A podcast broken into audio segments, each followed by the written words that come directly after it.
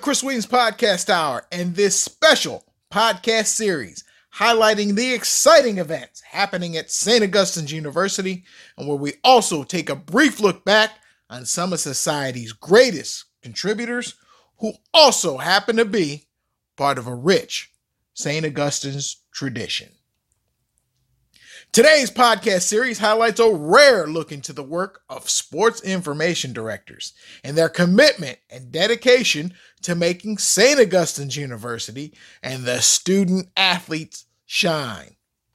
Veteran sports information director at St. Augustine's University, Anthony Jeffries, joins the podcast to share his story and his goals.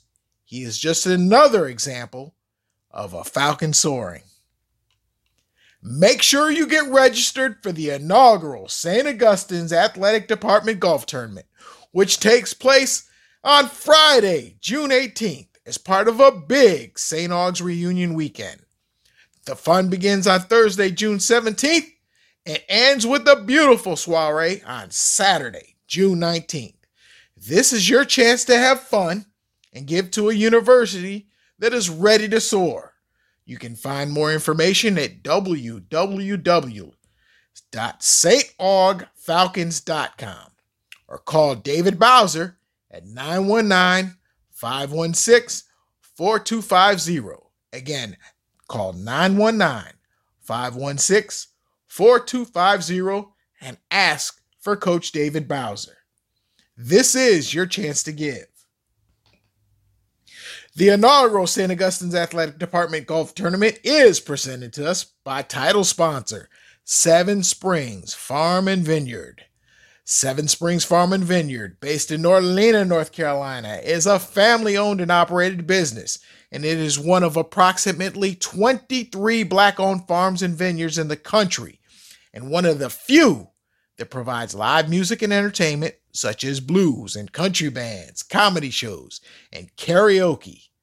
This is just the beginning of a great partnership between the St. Augustine's University Athletic Department and Seven Springs Farm and Vineyard.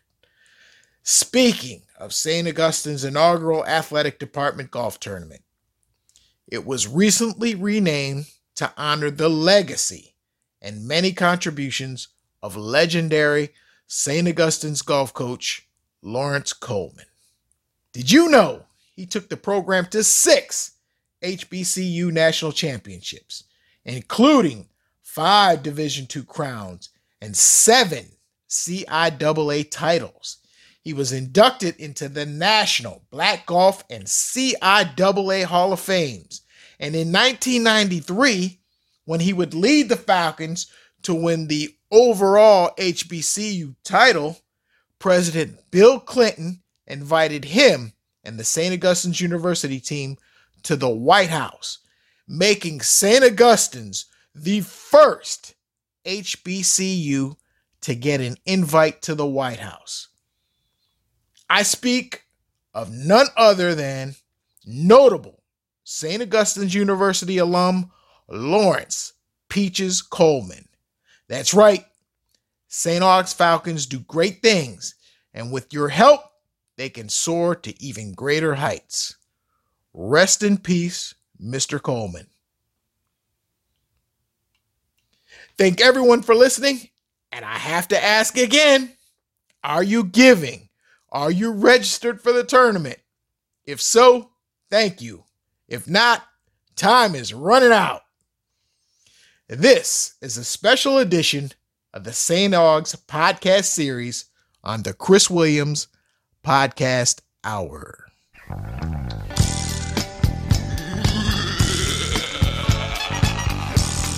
They call me Drac. Here I come, baby.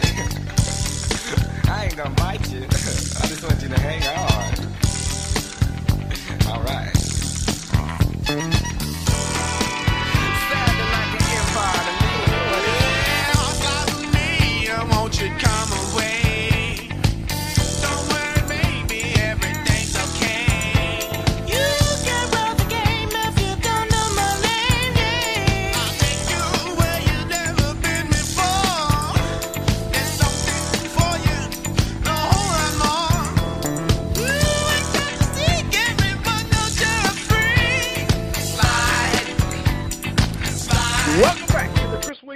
Podcast Hour.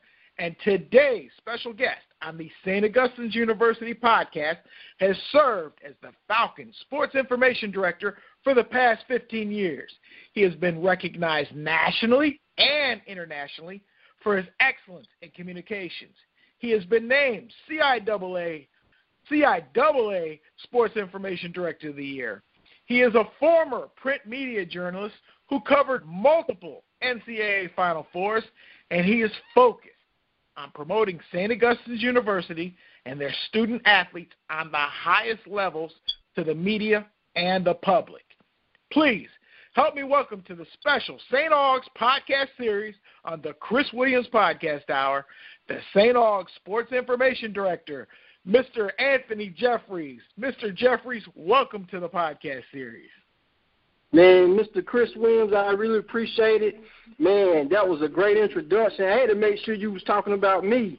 You know, I, I really appreciate that, man, because you know, being a sports information director, you're used to, you know, interviewing and promoting, you know, other folks, student athletes, administrators, um, for, uh, former alumni who've done who've done well in their careers. But you know, it's very rarely that someone pretty much introduces and promotes you. So, man, I, I really appreciate um, the introduction. And before we get started, I also want to appreciate what you've done for St. Augustine's University with all of the podcasts and promotion. And, and man, we I'm, I know that the Department of Athletics really, really appreciate what you've done, man. I mean, it's a blessing, you know, for you to be able to, um, you know, present us in this light. So I, I want to give you your kudos as well.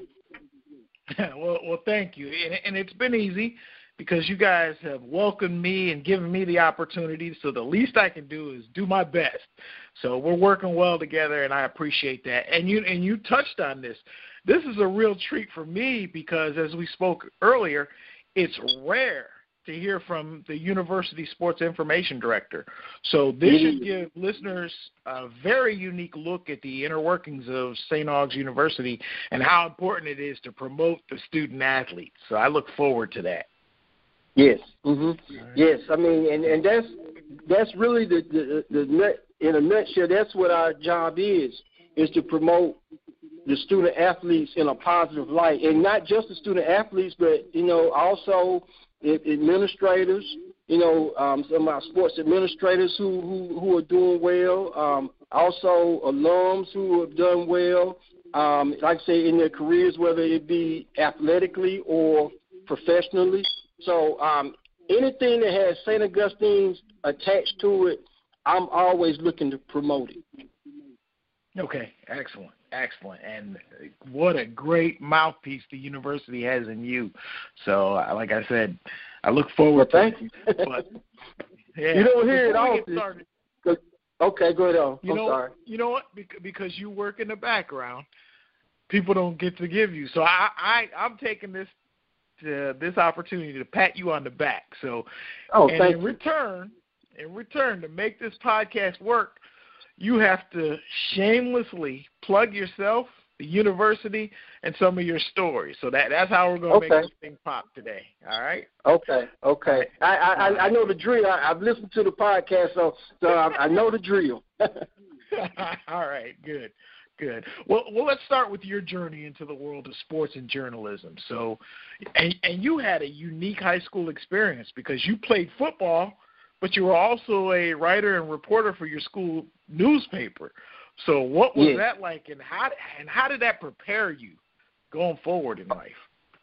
Okay, well, I'm I'm gonna say one thing. I, I know I, I I always say I played football, but the, the truth be told, I was on the football team. If you get what I mean. Okay. but but anyway, um, actually, this really all started when I was a kid. I always knew that. Well, what, number one, I like sports. I like to play sports, but I, I also wanted to report on sports, and this was something from probably when I was six, seven years old. I've always wanted to be a sports writer, you know, and I and I know a lot of folks who say, "Hey, man, they don't know where they want to be until sometimes when they're in college. Sometimes in college, they, don't you know, folks don't know where they want to be. But for some reason, I always wanted to be a sports writer. So I actually like I wrote, you know, back when when when I was growing up, it was junior high. So when I was in junior high, I wrote on the junior high newspaper, and then wrote. I was the I was the sports um I was a sports writer for our junior high newspaper. It, was at Carnage. Then it was Carnage Junior High School, and um then when I um when I went to Enloe, I'm a Raleigh. I am a Raleigh native. You know, I actually grew right around the corner from St. Augustine. So I went. You know, I ended up going to Enloe high school, and I ended up. You know, my tenth grade year, I was the sports writer on the newspaper. So it's something that I've always wanted to do. And to be honest with you, this being sports information director is is really a second career because I had no intentions of being a sports information director. The you know the the word on being you know the, the talk of, of of sports information at the time was man you don't want to do that because man you don't work too much. So I never wanted to be a sports information director, but guess what? I fell right into it, and actually I've loved it. It's challenging. I've been here 15 years, going on 16 in August. I mean, I, I of all the jobs I've had, I've been on this one the longest, so that says a lot right there. So, um, so yeah, so I, I my my goal was to be a Stephen A. Smith. You know, not necessarily, you know, at the time, you know, reporters weren't on TV or anything, but my goal was to be, you know, as a big time reporter. And it didn't turn out that way, but I'm very happy with the way my career's progressed. You know, I started out, like I said, like, um, I started out at Enloe. Um, you know, I, I ended up going to uh, UNC. I ended up going to North Carolina.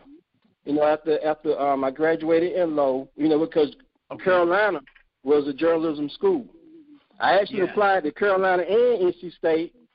My, my initial choice was to go to NC State, but NC State didn't want me, so I went to Carolina, who accepted me. Yeah, I applied at NC State, I applied at UNC, and I applied at Hampton, and all three were, you know, noted for journalism.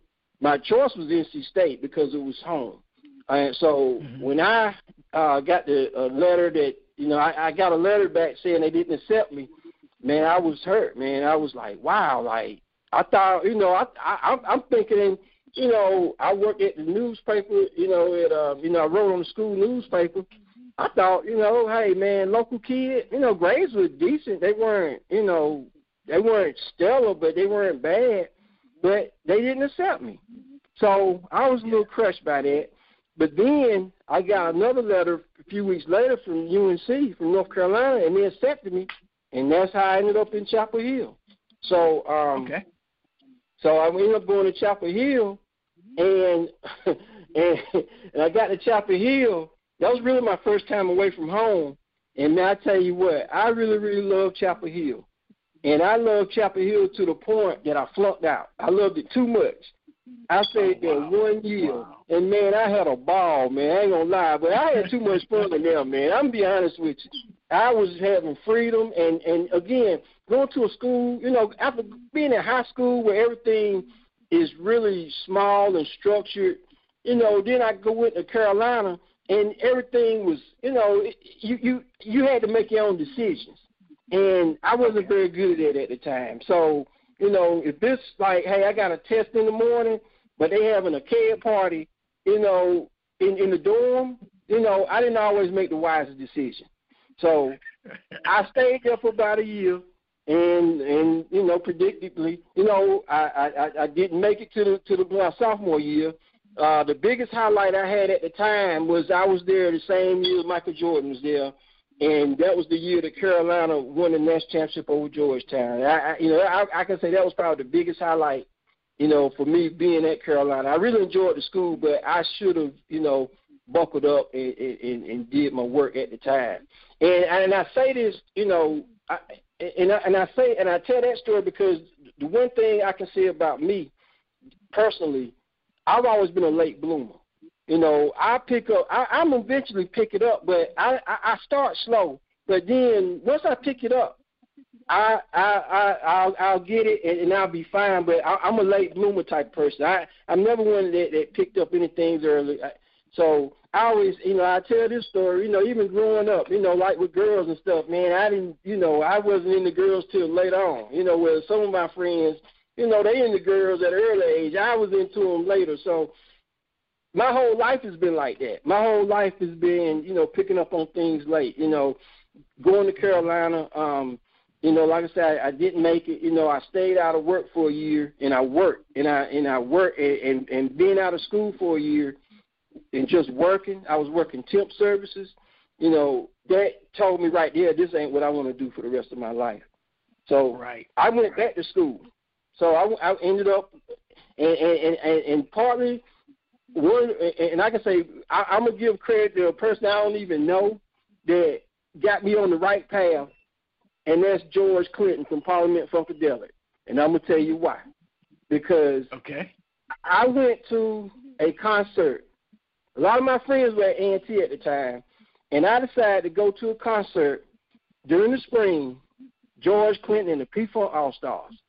So I went to the show, had a good time, and then after the show, I got to hang out at A&T with a lot of my friends. So Mm-hmm. once I got there, man, you know, this week I enrolled at A&T the very next week. And, and I'll always blame, always blame George Clinton. I don't blame him. I, I, I thank him for, if it hadn't been for that concert, I might not have ever went back to college. So, so Oh, wow. I, I, I, I- give him all the I, I give him a lot of the credit because once I got on A&T's campus, um, you know, so my friends I, I miss college. I miss you know, I I I just knew that if I didn't go to college that, you know, I don't know what what what turn my life would have would have taken. My parents were educators. You know, my dad he was a driver's ed teacher at East Wake. It was Dayton Whitley, then it was East Wake. My mom taught first grade at Apex. So they were they were educators and they always stressed education and I always felt like I let them down the first time and just felt like, you know, my life was sort of meandering at the time. But but but being on A&T's campus I, I got refocused. And I was like, you know what? I need to get back in school. And sure enough, my dad got me in. I mean, it was no problem getting in A&T. And um and I said this time once I once you know they they they, they accepted me and I got enrolled, I said, man, this is a second chance. I ain't blowing it, you know. So I I definitely was a lot more focused. And A&T was set up for me to learn, you know. Like I said, at, a school like UNC, you got to have discipline because you're going in classes that might be a hundred people. You might you're not even going in a class, you're going in the auditorium. And you know, you get lost very easily. And then if they're only giving two tests uh, for the for the semester, that's a midterm and a final. Man, you know, if, if you're not into your books, you be like, man, I ain't got to go to class because they ain't testing but once or twice a, uh, during the semester. But what you forget is, man, if you make like an F on your test, man, you got to make an A on the final. If you make an F on the midterm, you got to make an A on the final just to get a C. So if you ain't got that kind of discipline, you know, you won't be able to to to to make it. But at A it was just a totally different structure where it was, you know, the classrooms were smaller. You got to know who the teachers were, and that really helped me um, get. Um, it helped me thrive in college. And then I was I was I was older and I was a little more focused and I had a purpose the second time around. So, um, so that that helped me out a whole lot. So then, um, as I was in college, like I said, I, I didn't have great grades, but they were decent. Um, I ended up going to um, two things happened. Number one, I um, was able to do well enough that I was one of, of a handful of students accepted to the Medill School of Journalism, which is you know a big deal for you know any any HBCU um, um, aspiring um, journalism major. Um, and it's, an, it's it's the type of program that that um, that, that, that it's it's it's big time. It's big time for for um, you know someone coming out of black college to get that kind of experience because it's the schools in Northwestern and it's a it's a it's a you know Northwestern is a, is also a major you know journalism school as well. So you know Hey, yeah. I was invited to that, and I spent a month there, you know, and um, I learned a lot. And then when I came home, just it just so happened when I when I came back home and home at the time was Greensboro, North Carolina. When I came back to campus, um, I got I I was um, got a call from um, the News and Record newspaper, and they were looking for um, what what was called editorial assistants. You know, work maybe you know two days, three days out the week. And, this, and I was a senior at the time in college, so um, I went ahead when I, when I arrived back to Greensboro, I went ahead and took that job, and that job is, you know, once I took that job, that job ended up becoming a full time job. So I ended up my my senior year, which was probably around 1987. My senior year, I was actually working full time at the newspaper. So I mean, it was been a journey, but but that's how I entered, you know, um, the the journalism industry, the media industry. Okay. So it's, it's it's kind of a wild kind of story, but that's how I got there. And I say that to say, don't never whatever it is you you want to achieve, don't quit. You know, if you hit a bump in the road, you know, don't don't just give up. Just keep going because as long as you living and breathing, you can accomplish anything. I don't care how old you are. You know, but but the the the, the main thing is to try and, and keep pushing and keep going. So that's mm-hmm. that's that's my story as far as getting and, and entering the media industry. I started out it, it, the, the the title editorial assistant when I became full time.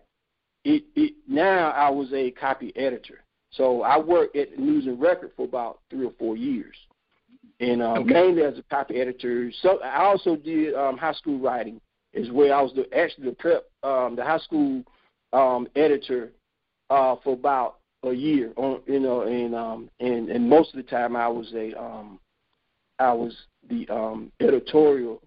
I mean, I was the copy editor, which helped me being a copy editor helped me um, it, it helped me mold me as as a better writer because I was able to edit my own writing, and that, that's why I learned that working at the News and Record in Greensboro. Oh, nice, nice. I know that's a lot, but So- that's that's No, kind of no, how no, how my story goes. No, but that's a great story because you talk. Mhm. You know, you shared the fact that you went to UNC, which has a fantastic journalism program. right. It didn't Mhm. work for you. You ended up going to A and T, and you know, you you described the surroundings and how that was a better fit for you, and how that Mhm. prepared you. So you end up spending 18 years in the print media. So you know, what were some of the highlights of of your time in print media? Well, print media, well, I, I can tell you this um, off the bat. I, you know, my first job as a copy editor, you know, it, it was it was I was proud of myself for actually working uh, full time at a daily newspaper because this is the crazy thing, and I tell students this a lot is that you know when you go to college, it's important to get good grades, but that's not it. Like you can get good grades and graduate and still not have a job because what a lot of the, of the um, companies are looking for they they they they want somebody who's got good grades, but really what it's telling me is that you finished, you started a task and you completed it. What they want to see is some experience. They want to see some type of work experience. They don't necessarily want to bring you in cold and necessarily have to train you.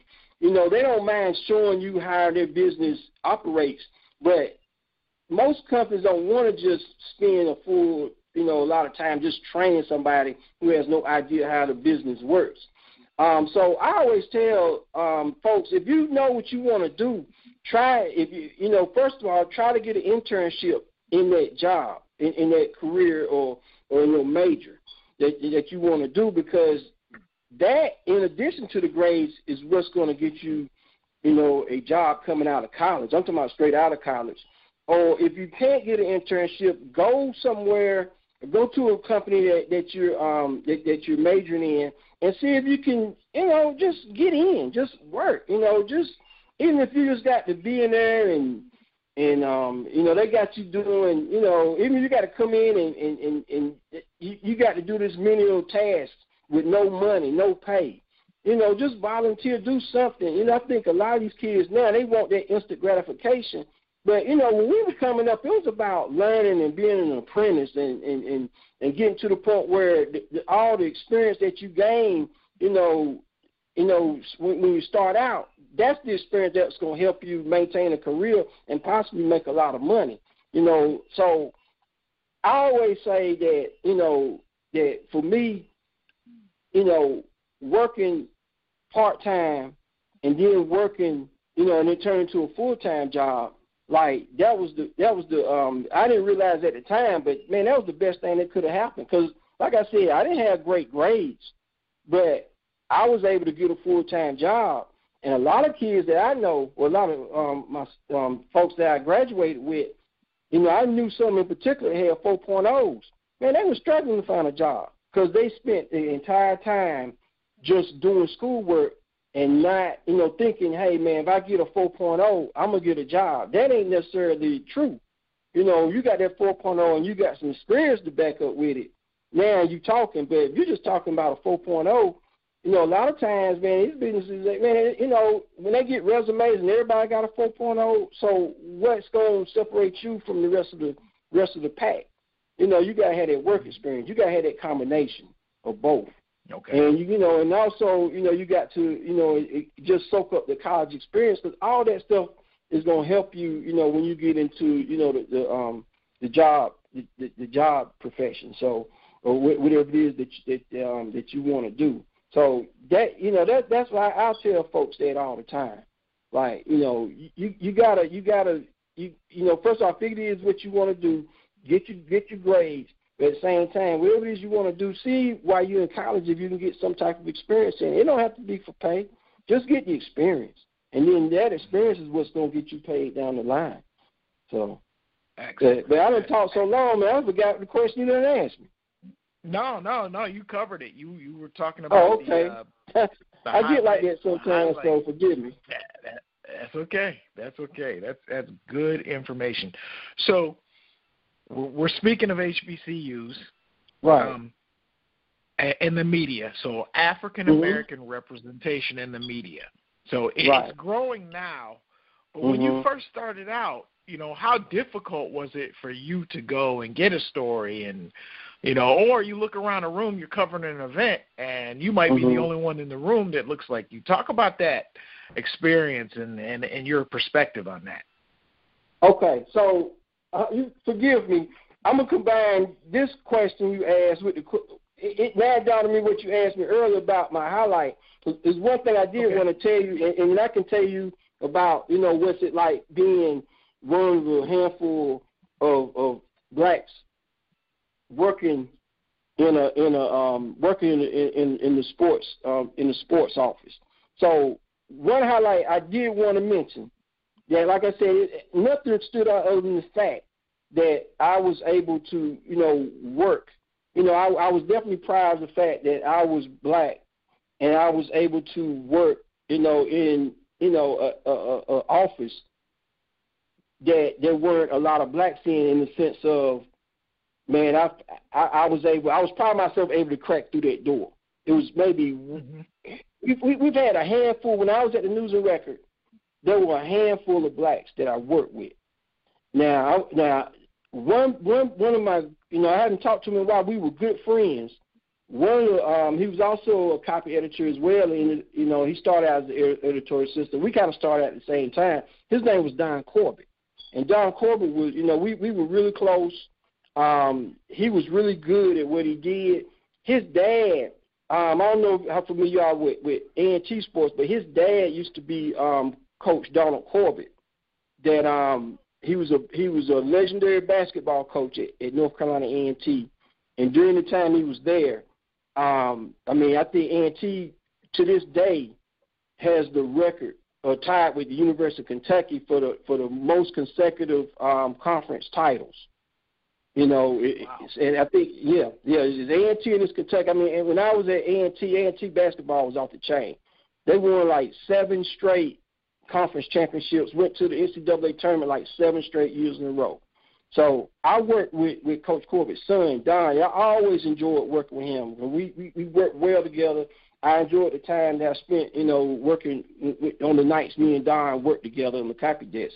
Now, there was another person who worked at the News and Record at the time, and he came in. I was like maybe the second year in the profession, and um, and I got to work with him for a year. And his name is Stephen A. Smith.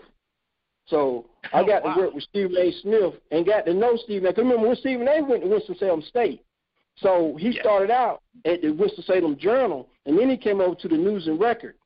And and, and I tell people all the time, the Stephen A. Smith you see on TV, that's Stephen A. Smith. Like Stephen A. ain't putting on no act. Stephen A. is really that passionate about sports, and and I'm I'm really proud of him. That you know, and I tell people all the time, you know, I'm proud of Stephen A. because I seen where he started. He worked hard to get where he's at.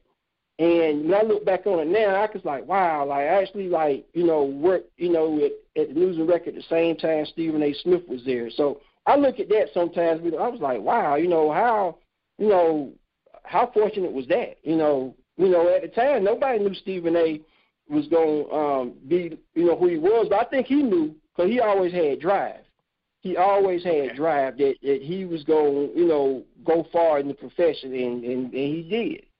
So um, that's one thing I did, you know, as far as highlight. That's one thing I did want to point out. But um, being, you know what, being um, a black, you know, copy editor or black reporter, I mean, it honestly, you know, at the time, um, I think the industry was starting to accept more blacks into the profession. I mean, you started, you know, like Bill Rhoden, you know, you started seeing him on TV a lot, and then you started to see um, other blacks, uh, African Americans, on television who um, who were at the top of their profession, you know, at the time.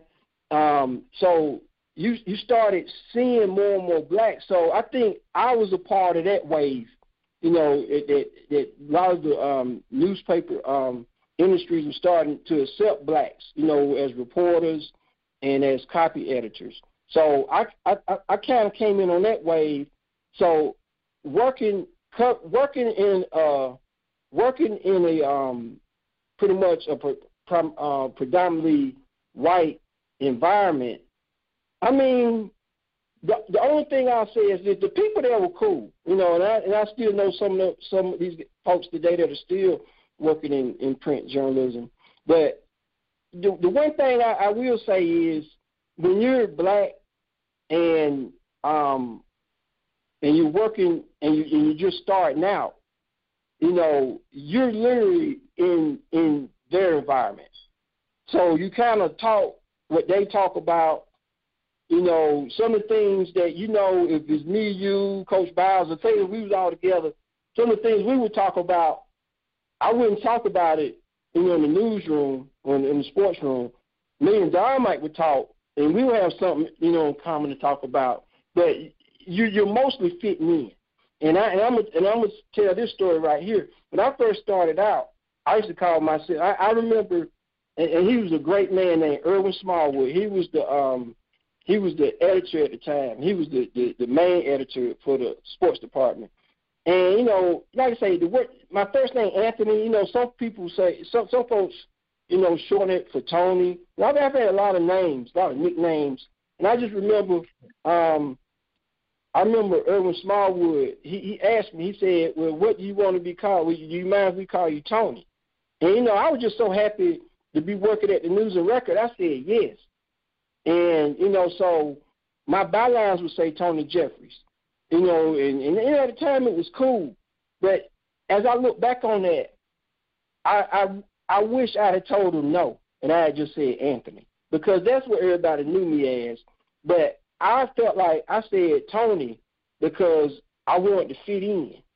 And looking back on it now, I no like none of my friends. You know, there's a few people who call me Tony, but people call me Anthony. And and and I felt like looking back on it now, I should have just said, "Hey, man, you know, I appreciate you just called me Anthony and left it there." But I was just so caught up in the working at the News and Record. You know, I was I'm thinking, you know, man, I made it, man. I'm I made it at a daily newspaper right out of college. So whatever they said, I was, you know, I was like, yeah, yeah, yeah. You know, looking back now, I should have said, I should have said, man, no, I, I, you know, my name's Anthony.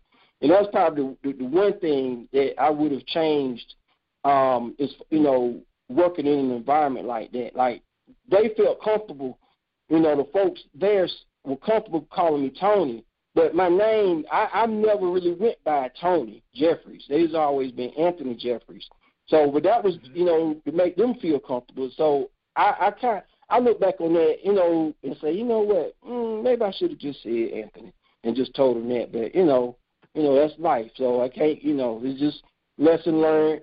Um, working with, you know, going out and covering events was never really an issue. You know, I've never had anybody talk to me negatively, you know, for being black. You know, I never had when I was at the News and Record. I never had anybody feel uncomfortable that I can think of. You know, they were just happy to be covered. So they could care less if it was white, black, you know, brown, green, blue. Man, I, one thing I found is people like to be covered, especially if it's something that's positive. They could care less who cover them. They just want, you know, they just want to be highlighted. So from that standpoint, that was never an issue. I think the biggest standpoint is is just getting more more blacks in the profession. Now you start to see more black women in the profession, and I mean, and I tell you what, man, there's some there are some good there are some good women that are out there now that that's um, that are journalists. So you know, I'm I'm kind of proud of that, and I hope that continues as well. So, but yes, overall, overall, um, I'm gonna say the only time, and I'm kind of jumping here, the only time I can say I ever felt a little uncomfortable at times was when I worked at the Smithfield Herald. That's the only time I out there that I kind of felt uncomfortable. You know, I've actually gone into some places there, and being the only black, I got some funny looks. You know, they didn't say nothing to me, but I could just feel it in the air. But Gotcha. other than that, Gotcha. I was pretty much cool. You know, everybody's been pretty accepting. Smithfield was cool as well, but they, you know, I, you know, Smithfield, like, you know, I know I'm kind of jumping, but I went from the News and Record to the News Observer to the Smithfield Herald. When I was at the News Observer, you know, pretty much everybody embraced with open arms. You know, it's again, you know, similar scenario to the News and, and, and, Record, but it, there were a lot more blacks that I was working with at the time in the News Observer. And the, and one, and I'm gonna give you another name. When I was at the News Observer, I worked there for about four years as well. Mm-hmm. One person that I worked alongside at News and Observer was Jemele Hill. She started. That was her. her Oh, wow. You know, she started out. Yeah. So I worked with Stephen A. Smith. I worked with Jemele Hill, and I worked with several other journalists who've gone on to major newspapers that a lot of people may not know of. But um, I got to, I got to work with some very talented people and very talented blacks in the profession. But I never really, I'm not gonna say I really, really encountered, you know, a lot of issues being black. I, I'll just say when I was at at, at, Smithfield Herald, for the most part, everything was cool there too. But I, I, I, I tell you this, I remember one time I was covering, um, gonna cover a game at South Johnston High School. So that means to go to Four Oaks. And I don't know how familiar you are with Johnston County, but you know, towns are spread out. So you're going down a lot of two lane roads, you know, you're going to little small town.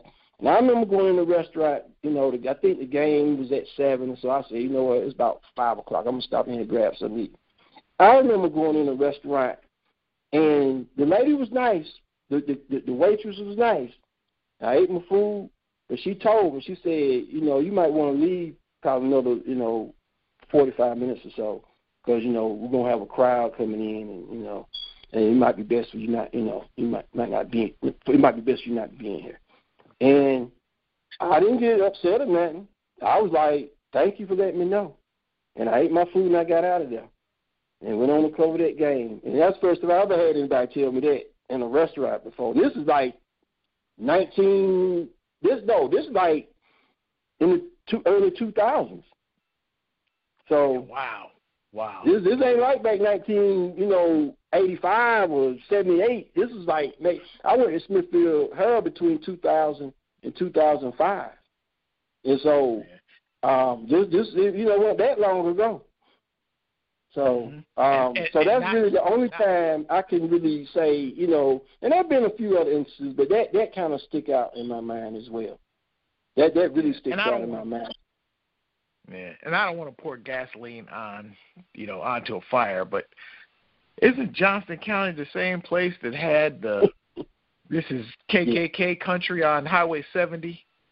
Yes, That yes, it is, it is. Okay, because I, It I is. yeah, because I I I remember one of the one of my good buddies, Bobby Crumpler, when I Yes, first got to state in, in '87. Mhm. He literally drove me over there, showed me that sign because me being from Cleveland, Ohio, didn't really know Mhm. about. And he's like, "Look, do not come over here." And he showed me that sign, and it was chilly. Yeah. And I remember I thought about that for a long time. So you talk about Johnston County, and I, you know, they Yeah. made progress, but Yeah, yeah, was, yeah, you know, two, 2000, 2000. yeah. So Yeah. let, Yeah, let, let me move this a little. Yeah, let me move this a little that, forward. that's just you know, just to answer your question. For the most part, I was accepted, and and I, and I say that you know because the main thing is the bottom line. As long as you do your work, you know, hey, people go got to respect you. And when you covering, you know, when, when, when whoever you cover, like I said, man, they just look. They happy to get recognition. So as long as you do a good story on them, man, they good. They good. So Okay. so um the, the the the main thing is just getting folks interested to me into getting folks interested in journalism, getting folks interested into being sports information directors. Um, I think the main thing is just getting people interested because in this day and age, if, if you head in that direction, that's what you want to do. You you can you can be you can be a reporter, you can be a journalist, you can start your own podcast now. You know you can do sports information. Um, Yeah. you know, sports information, you know, it, for a lot of people, it's considered a grunt and grind job. You know, it's it's it's a lot of work. You know, that's that's the reputation that it always had. That's the reputation I heard why I didn't want to get in. But lo and behold, um, when I left Smithfield, I fell right into it. You know, um, so you know, sometimes things don't go as you plan, but it was meant to be. You know, when you look back on it. All right. You know, the, All right. I think the newspaper industry prepared me for being sports information. That's how I look at it. Excellent. Excellent. That's, that's how I And, look and at there's a and there's a bit of pride that comes along with your job as the SID at St. Augustine's University. And you mentioned this earlier, you know, being the local boy, being from Raleigh, and Mhm. then taking care of a you know a local university in St. Augustine's. Talk Yeah. about you know some of the pride that you take in promoting St. Augustine's University. Okay. Well, I'm okay. So, well, I, I'm gonna t- I'm gonna tell you how things started and and where it's at now, and and that's gonna kind of explain the pride because growing up, you know, I I grew up a block or two from St. Augustine's. Like I St. Augustine's always been a part of my life. Uh, never imagined I would work at St. Augustine's, but you know, it was a part of our community. You know, I used to go to um the capital city basketball school. Um, it was ran at the time by um, legendary basketball coach Harvey Heartley, and also a legendary coach himself on the high school level that coached at NC State and assistant is Ed McLean. He coached with Jim Valvano, but at the time he was the high school basketball coach at Broughton. So they ran the um, the, um, the, the the basketball school. I used to go there. You know, I always went there when I was younger, and, and um, and then I would ride my bicycle around St. Aug. You know, so um, you know, it was always a lively place, you know, and, and I enjoyed riding. I was a little kid, and I just ride around, just look at the sights and just marvel at, you know, the fun everybody's having on on a college campus. So, I mean, St. Aug was, was always a part of my life because it was a part of the community. So, um, I had the opportunity to get a job at St. Aug. You know, Ann Brown, um, you know, she, you know, good friend. She went to she she graduated um, high school the same year as my brother. She the one who told me about the position at Santa at, at Sports Information Director. Actually, it, it, the job hadn't opened yet, but but she was already telling me like, if it opens, would you take it? And I, at the time, I was commuting 30 minutes, you know, to, to Smithfield. About, about 30 minutes there, 30 minutes back. I got tired of driving because before then I was commuting from Raleigh to Chapel Hill. So um, I got tired. Of, you know, I was get, I was getting tired of, of, of commuting. So um, I had the opportunity, you know, I told if, if it ever opened up, you know, I, I would look into it. I'd be interested because I'm I'm tired of commuting. I'm tired of. Uh, I want to, you know, I, I live right. I still pretty much live in the same area, um, so that would, you know, I, I would get be closer to my job, which would be which would be great. So uh, when the job finally opened up and I accepted it, and I was glad. But what I didn't realize was even though I've worked with sports information directors, I ain't know nothing about sports information. I really didn't know the nuts and bolts of the job. All I know was um, I just worked with the sports information director to um, help you know craft my story. They would they would be the person that, that you know that would um, that would they were the contact person for the for whoever I was interviewing. So when I um took the job, man, I ain't gonna lie, the first couple of years I struggled. Like I was like, man, this ain't for me, cause I'll never forget the baby the second week I got the position.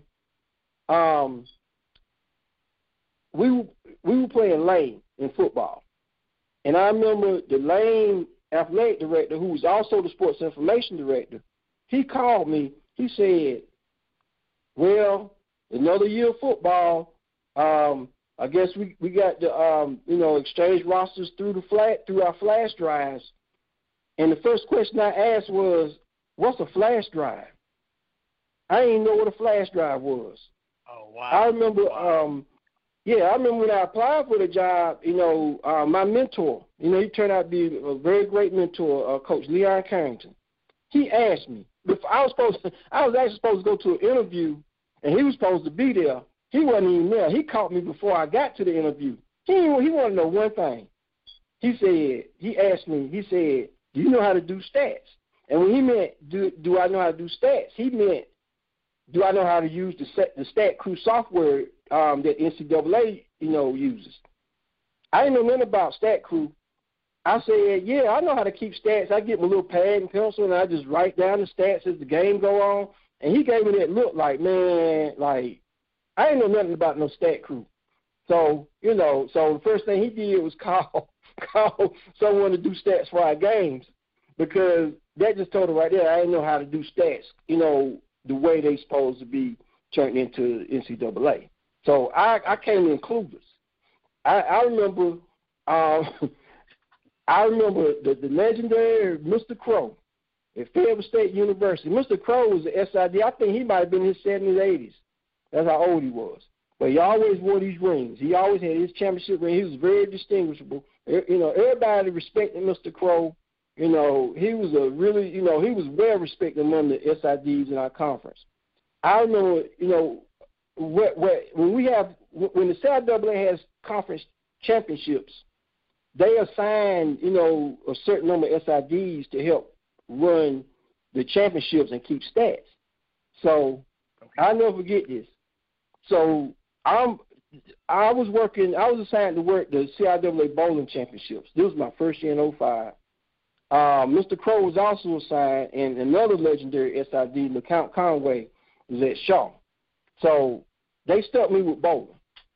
So I didn't know anything about bowling stats. I, you know, so I was lost to begin with. You know, they was trying, you know, the coaches, you know, were trying to explain to me how, you know, about bowling. I didn't know nothing about bowling. And then, you know, it was time to do a press release. So Mr. Crow is with me, and Mr. Crow, you know, he wrote the press release, you know, pencil paper, and he put it through this machine. I can't think of the name of the machine at the time, but the machine was sending the articles to the press. So I'm looking at Mr. Crow, and I said, okay, that's how you do it then. So the next day, I wrote the release. I wrote a press release on pencil and paper. So I did the same thing Mr. Crow did. And then I sent the release out. Man, the next morning I look on my on, on the um on the desktop, man, I was getting crushed. All the other SIDs was like, man, you know, is that what we doing now? We writing press releases and pencil and paper? And Oh, man, I ain't never felt so embarrassed in my life, man. They, everybody was crushing me, man. I'll never forget that. I felt low, like, damn. I, and I'm thinking, like, well, damn, Mr. Crow did it yesterday, but they had such reverence for Mr. Crow, nobody said nothing to him. But the new guy, it was like, you know, one thing you got to realize with SIDs, they are very passionate about their job. So the fact that I wrote a press release in pencil and paper and then type it on the computer, man, I got ripped hard. I got ripped hard, and I never forget, man. I, and I felt low, like, damn, like this job ain't what I thought it was. But I, I never forget. Um, there was a young lady, April Emery. She she's no, she used to be the SID at Elizabeth City State, and she's not there anymore. But she was a great SID. She emailed me and she said, "Don't worry about it. We all had to start somewhere. You know, basically the folks who were picking on you, they forgot they had to start somewhere at, at one time. So don't you worry about it." And that made me feel a whole lot better. So I, the first couple of years, I had not only learned the culture of being a sports information director, I had to learn the culture of working on a college campus. And I had never worked on a college campus before. Now, granted, it was, you know, it was, it was HBCU, but I had to get adjusted to that and the, and the inner workings and of, of working at a, at a, at a, um, at a HBCU. So, um, so it took me a couple of years but the one thing that carried me through was I could write. I could write stories. So Okay. while I was learning the other pieces, bits and pieces of, of the job, the one thing I could hang my hat on, man, I could write a heck of a story. So, you know, by the time I wrote a story about you, you don't forgot the fact that, you know, I don't know what a flash drive is, or, you know, I don't know, you know what I'm saying, all, all the other stuff that I didn't know, um, people forgot about it. Uh, You know, eventually they would forget about it because they were so like mesmerized by the stories that I was writing. So eventually, once I learned the job, the nuts and bolts to to being a sports inf- information director, you know, realized that um, you know that, that stats, you know, you had to use Stat Crew for stats and and and, and some of the other things about about the job. You know, the one thing I I did know was I knew how to write, and because I am from this area, I had media contacts, and that's what got me through the hard part because I was able to get coverage. You know, at the time the newspapers stopped covering um, a lot of events, so what I would do, I would end up writing the stories on the events, and it would get in the paper and it, or I would know somebody from the TV station and and and have someone do a feature on maybe one of our student athletes that are doing well.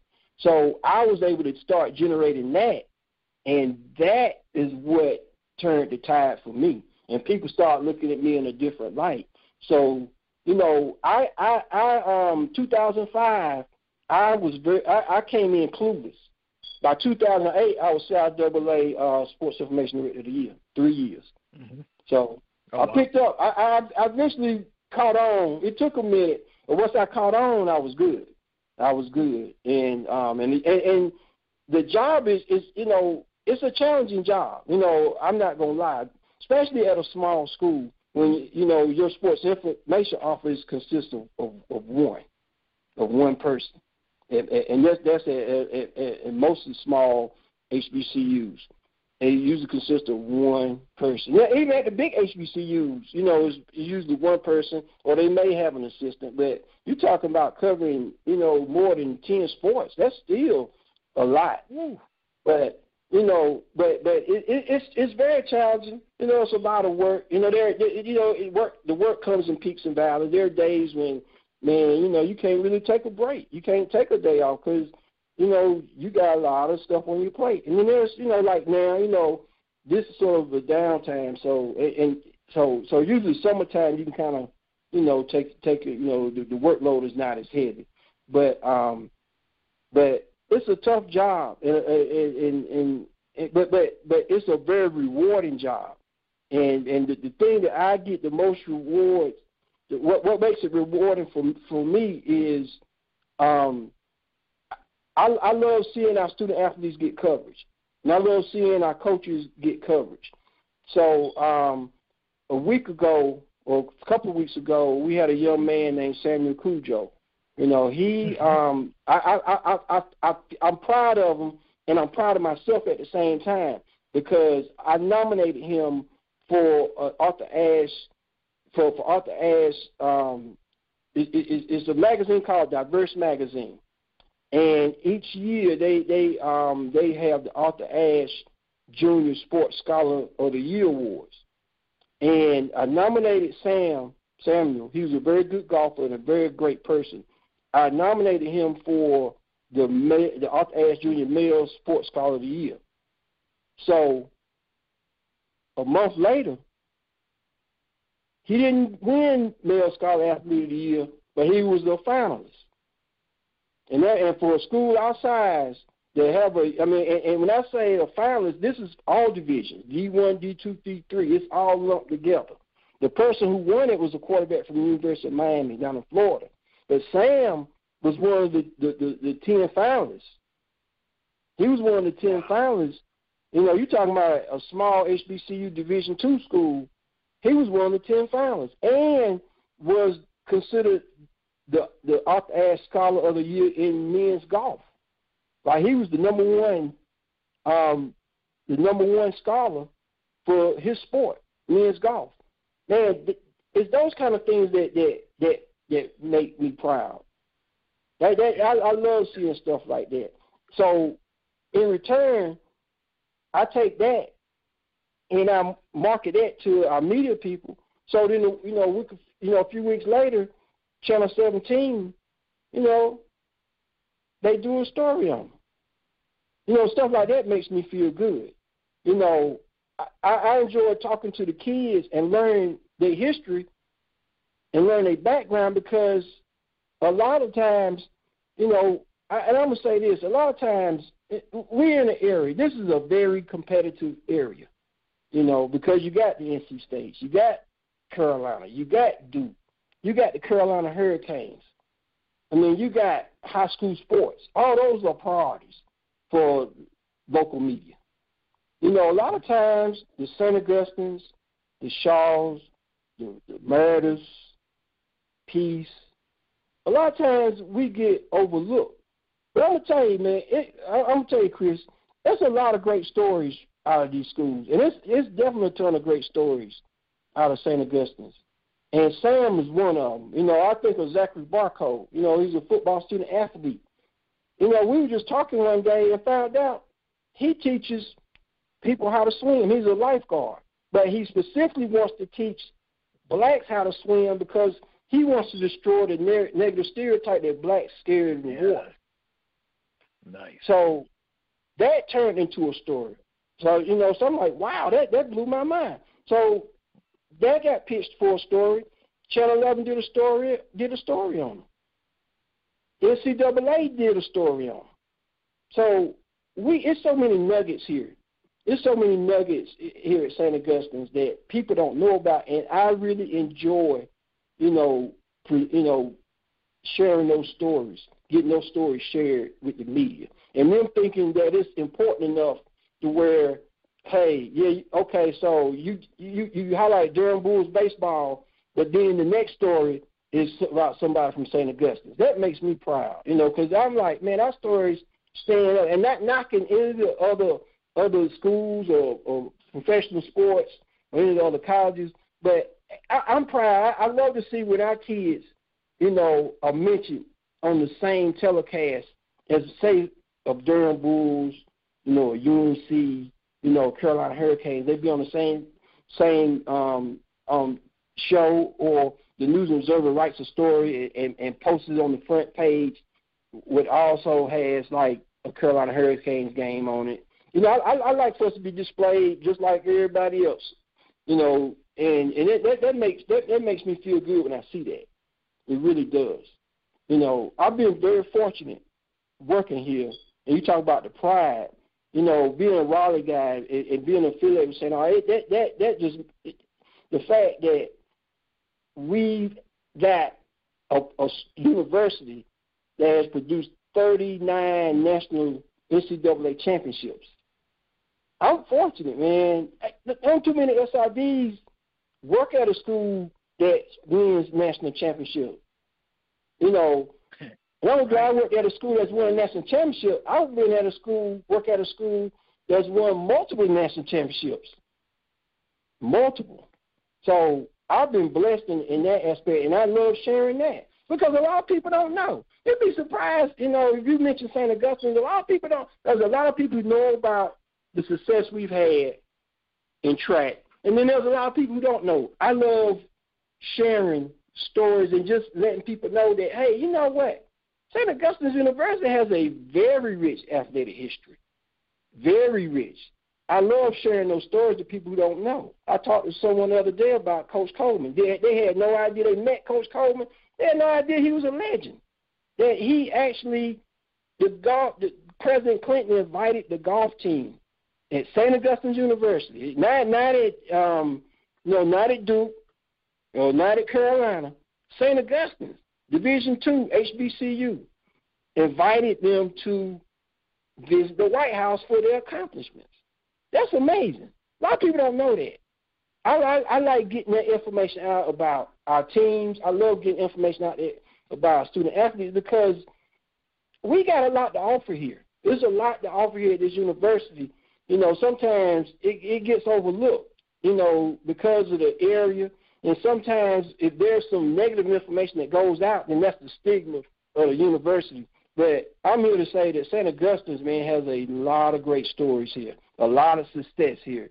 You know, it's just a matter of getting that information out, and that's that's what I live for. That's why I do this job. That's why I'm here for 16 years. Because, you know, like I said, you know, I thought I was gonna quit after the second year, but you know, but but, but I prayed on it. I, I prayed on. I'm gonna tell you, when I first took the job, I prayed on it. And the first vision that came to me, and I don't know the Bible verbatim, but I, I forgot who it was out there followed Moses. But they were supposed to go to the promised land, but the promised land wasn't the promised land when they got there. You know, it was to be the promised land, but it was some giants on the land. And that's what the first thing came to my mind. So I'm thinking the first two years were the giants. But but now it's the promised land. Now it's the promised land here for me because I get to I get to do something that I probably couldn't have done at a a, a newspaper. I get to, to, to dictate what stories to write. Nobody has to tell me. No editors, you know, is to say, "Hey, Anthony, I don't want you to write this story. I want you to work on this." I got that autonomy to where I can put out what I want to put out, and I and I choose to put out, you know, positive information about St. Augustine's University because I want that's that's how I want um, that's how I want people to see the school. It's a beautiful campus. That's that's how I, I want people to know. Like, look, hey, in 1984, St. St. Augustine's reached the finals of the NCAA Division two tournament, and they had a player on that team who eventually played professionally named Kenneth Bannister for 10 years. You know, a lot of people may have heard of Kenneth Bannister, but they didn't know he played at St. Augustine's. Or, you know, Bershawn Jackson, Batman, you know, Mm-hmm. was a world champion. And I want to say it was in 2005. He was a world champion in his in his event, 400 hurdles, and he was a a, a medalist in 2008 in the 400 hurdles, St. Augustine's University. You know, you know, a lot of people. You know, I, I, I want people to know that, man. We we from a, from an athletic standpoint, man, St. Aug history it has a great history, and and and I just sometimes I feel that maybe that's what I was put on earth to do. You know, is is to get these stories out. You know, so people can know about St. Augustine and say, hey, I want to go to school here because I know I'm gonna succeed. Um, I'm gonna succeed, you know, academically, and I'm gonna succeed athletically. Um, one thing I, I, I, you know, we started doing, and um, and you know, and this was through, you know, some input from from our um, athletic director, um, Coach Bowser. You know, we when we didn't have sports, when sports was canceled because of COVID, one things that um, you know, he he talked about with me, you know, was that hey man, let's let's let's let's stay relevant. Let's stay relevant. You know, um, let's stay relevant. Let's stay, you know, let's stay on social media. Let's figure out a way to stay relevant. You know, all the way through the year, which is a tough task because now you're talking about writing something that ain't going on. We ain't got no sports. So how you do that? How, how you how you how you stay relevant? You know, so you got to put your thinking cap on. And and one of the things that you know it came up was memory lane Mondays where each Monday on social media, um, there's a graphic. You know, we put a graphic out about the success. You know, a certain event or a certain game or a certain, you know, um, student athlete accomplished something that's that's you know that's new that, that's noteworthy. So, but so I'm, I'm gonna tell you, I'm gonna tell you this. Now, I hate to jump, but I'm gonna, I'm gonna tell you something. Wow, that I found out about St. Augustine. You probably ain't never heard this anywhere. Did you know that St. Augustine's and Shaw, they played. They were the preliminary. The, the the basketball game was basically the preliminary act before the Isley brothers at Dorton Arena. No. St. Augustine and Shaw played a basketball game, and then after the game, they cleared the arena, and the Isley brothers performed. Wow. You ever heard anything like that in your life? No. That, that just doesn't happen. That that is That's what I'm saying. Like, ain't that wild? But that's look, it's all kind of nuggets in St. Augustine. All kind of nuggets. You know, um, I, there, there's, I mean, there, I mean, I could just go on and on and on. You know, about about you know some of the things that have happened here that are very noteworthy that a lot of people may not know about.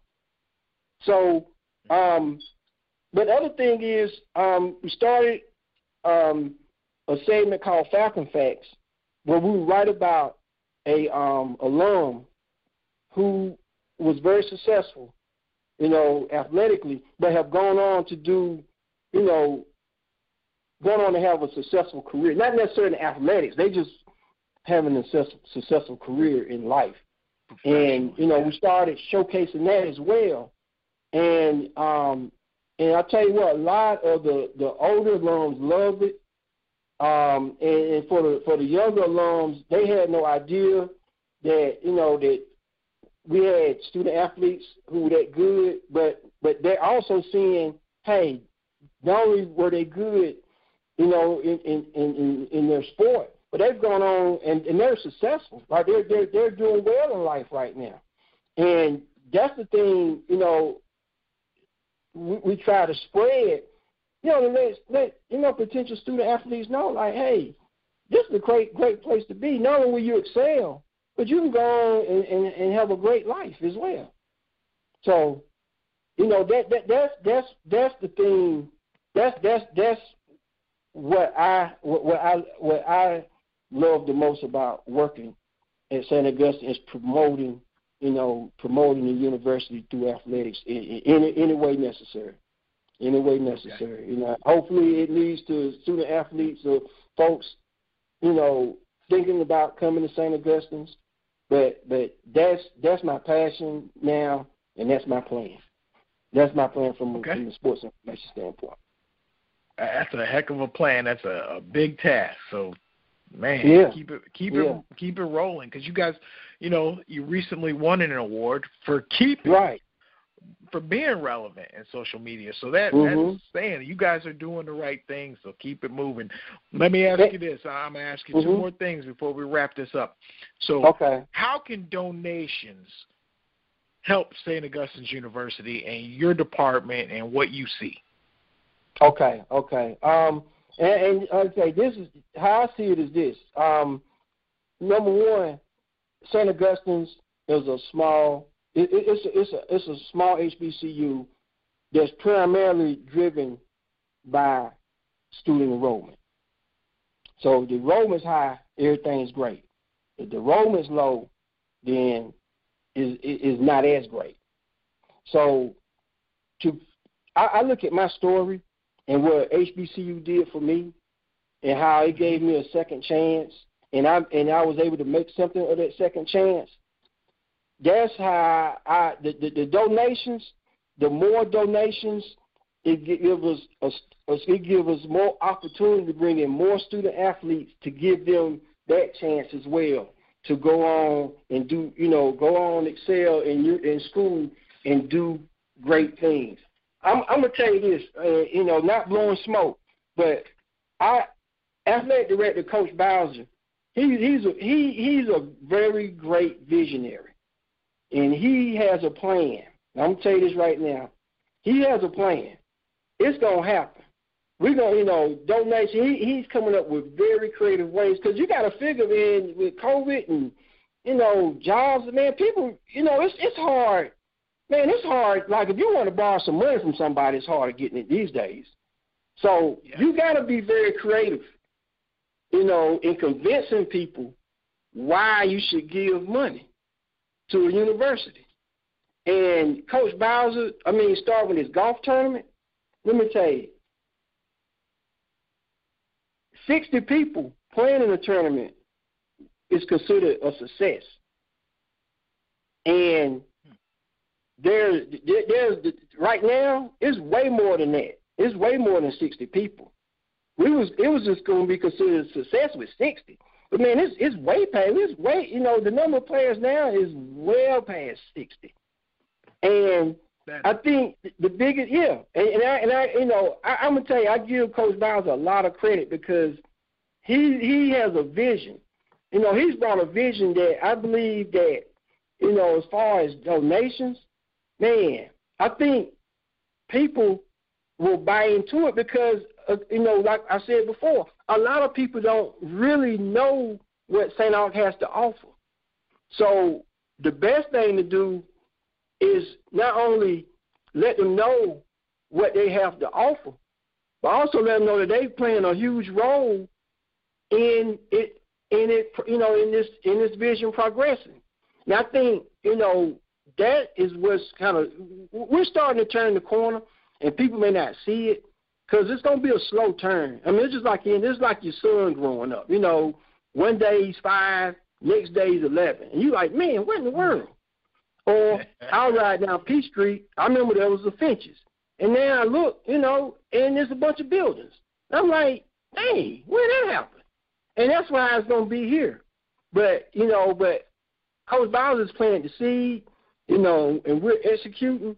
And I'm just saying that, well, you know, we have to keep finding creative ways, hitting different areas, and letting them know about St. Augustine's University and let them know what St. Augustine has to offer, not just for the student, but what it make can offer for you if you help us out. And I really feel like that as long as we continue to do that, man, we we're gonna be fine. We're gonna be fine, you know. So, so um, I I I really believe that. Um, you know, I want to be a you know a part of of, of, of seeing because St. August's not bad now, but man, the potential man is awesome.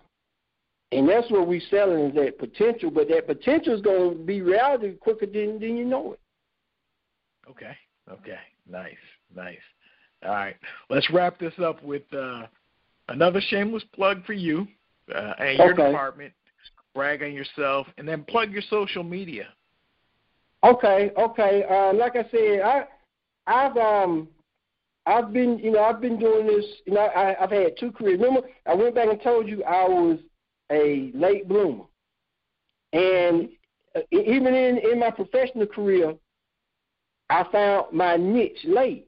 But hey, that's just how how I am. That's just how my life has been. I found my niche late. I'm gonna tell you, tell you. I mean, I'll just to give you example. You know, just the type of person I am.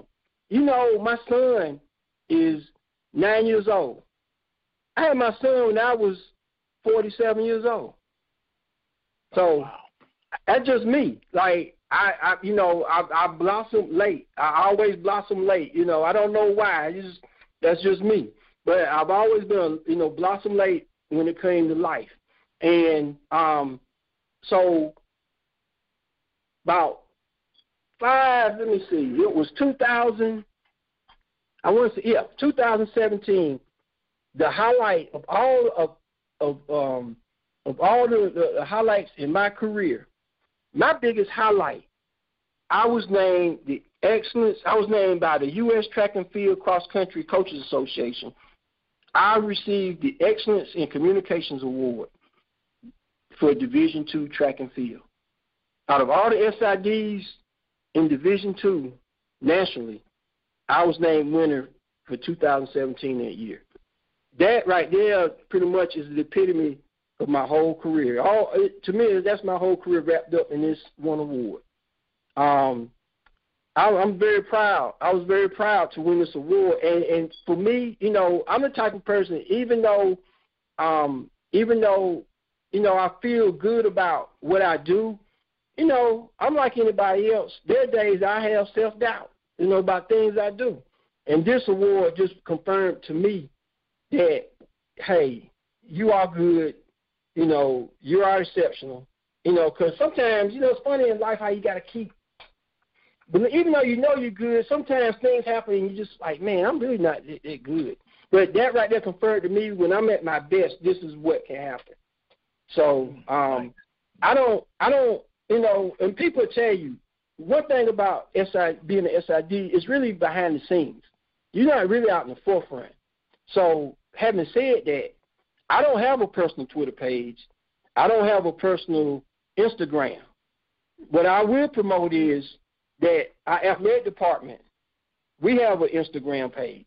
We have uh, Insta- uh, Instagram page is um, what is that? The ampersand SAU um, underscore athletics. Um, our um, Twitter page is ampersand SAU Fal- is SAU capital and then capital F Falcons SAU Falcons. Um, our um, Facebook page is the Department of uh, the St. Augustine's University Department of Athletics, and our um, our our um, website is saintaugfalcons.com. S A I N T A U G Falcons.com. So I would say if you want to learn more about our athletic program, go on go on any of those platforms, and um and you you you'll see that St. Augustine's our athletic program is second to none. Uh, like I said, you know, with with with, with um the vision of of, of, of your you know of Coach Bowser, I'm telling you, man, mm-hmm. we already was second to none. But man, you about to you about to see something. Man, man you gonna come back, man. You gonna be like, man, I ain't I ain't know it's gonna be like that. I'm like, yeah, man. You gonna go refer back to this refer back uh, to this podcast. I'm saying, I'm, I'm telling you now, it's gonna it's gonna it's about to go off the roof. Yeah. And when you see it, I want you to come back and, and listen to the podcast, and you know you would have heard it first here. Awesome, awesome. Anthony Jeffries, so many great nuggets that you shared with us. I, and like I, I said before, this is a rare opportunity for me and my listeners to hear from an SID. So thank you again for coming on and sharing your story and your experience. And after 15 years, 16 going on this year, St. Augustine, they know they're in good hands with you. So I wish you the best of luck. And you're just another great example of how the Falcons are soaring high. Well, I really appreciate, you know, um, the interview. It, it went by fast. Um, and I, I really enjoyed talking to you today. Okay. Well, well, thank you again for taking the time and coming on the Chris Williams Podcast Hour and being part of this special podcast series, which highlights the success at St. Augustine's University. Anthony Jeffries, once again, thank you. And of course, I'll see you uh, uh, a week next from week. Today, that, exactly a week from today. Yes. The golf hour. Yeah. So I'll be glad to see you in person. Yes, I look forward to that. Thank you again for coming on the podcast. Okay, man. Chris, you thank you, man. Thanks for having me.